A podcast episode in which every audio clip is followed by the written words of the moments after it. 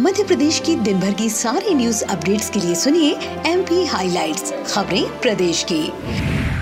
मुख्यमंत्री श्री शिवराज सिंह चौहान ने राज्यपाल श्री मंगू भाई पटेल जी की गरिमा में उपस्थिति में मध्य प्रदेश उच्च न्यायालय के नव नियुक्त मुख्य न्यायाधीश श्री रवि विजय कुमार मलिमठ जी को शपथ ग्रहण करने पर शुभकामनाएँ दी।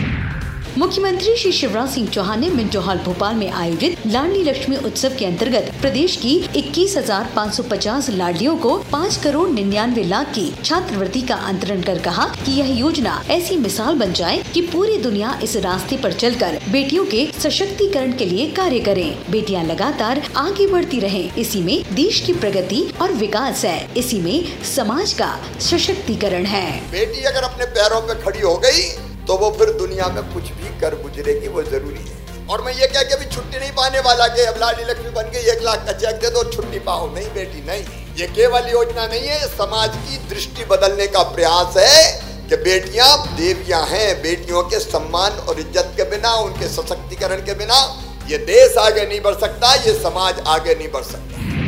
लाडली लक्ष्मी उत्सव कार्यक्रम के मुख्य अतिथि आदरणीय आनंद मूर्ति गुरुमा ने लाडली लक्ष्मियों को संबोधित करते हुए कहा कि आज नवमी का दिन है। इतने सुंदर कार्यक्रम में शामिल होना मैं अपना सौभाग्य समझती हूँ। जिसका मन बलवान है, जिसका मनोबल अच्छा है, जिसका बुद्धि बल अच्छा जिसका आत्मबल अच्छा है, अगर उसके पास कुछ भी ना हो तो वह अपनी स्व शक्ति के साथ सिर उठा करके वो कन्या जी सकती है।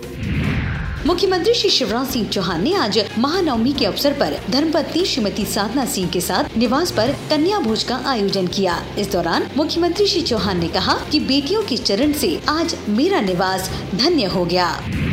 और मुख्यमंत्री श्री शिवराज सिंह चौहान ने सभी प्रदेशवासियों को भारतीय संस्कृति और परंपरा को सहेजते हुए आगामी समस्त पर्वों की हार्दिक शुभकामनाएँ देते हुए कहा कि ये पर्व हमारी आस्था और विश्वास के प्रतीक हैं। इन्हें उल्लास व उमंग से मनाएँ, लेकिन इस दौरान कोविड अनुरूप व्यापार का दृढ़ता से पालन करें ताकि आप व आपका परिवार सुरक्षित रहे तो आज एम पी हाईलाइट्स में इतना ही। मिलते हैं अगली अपडेट्स के साथ। सुनते रहिए एम पी हाईलाइट्स खबरें प्रदेश की।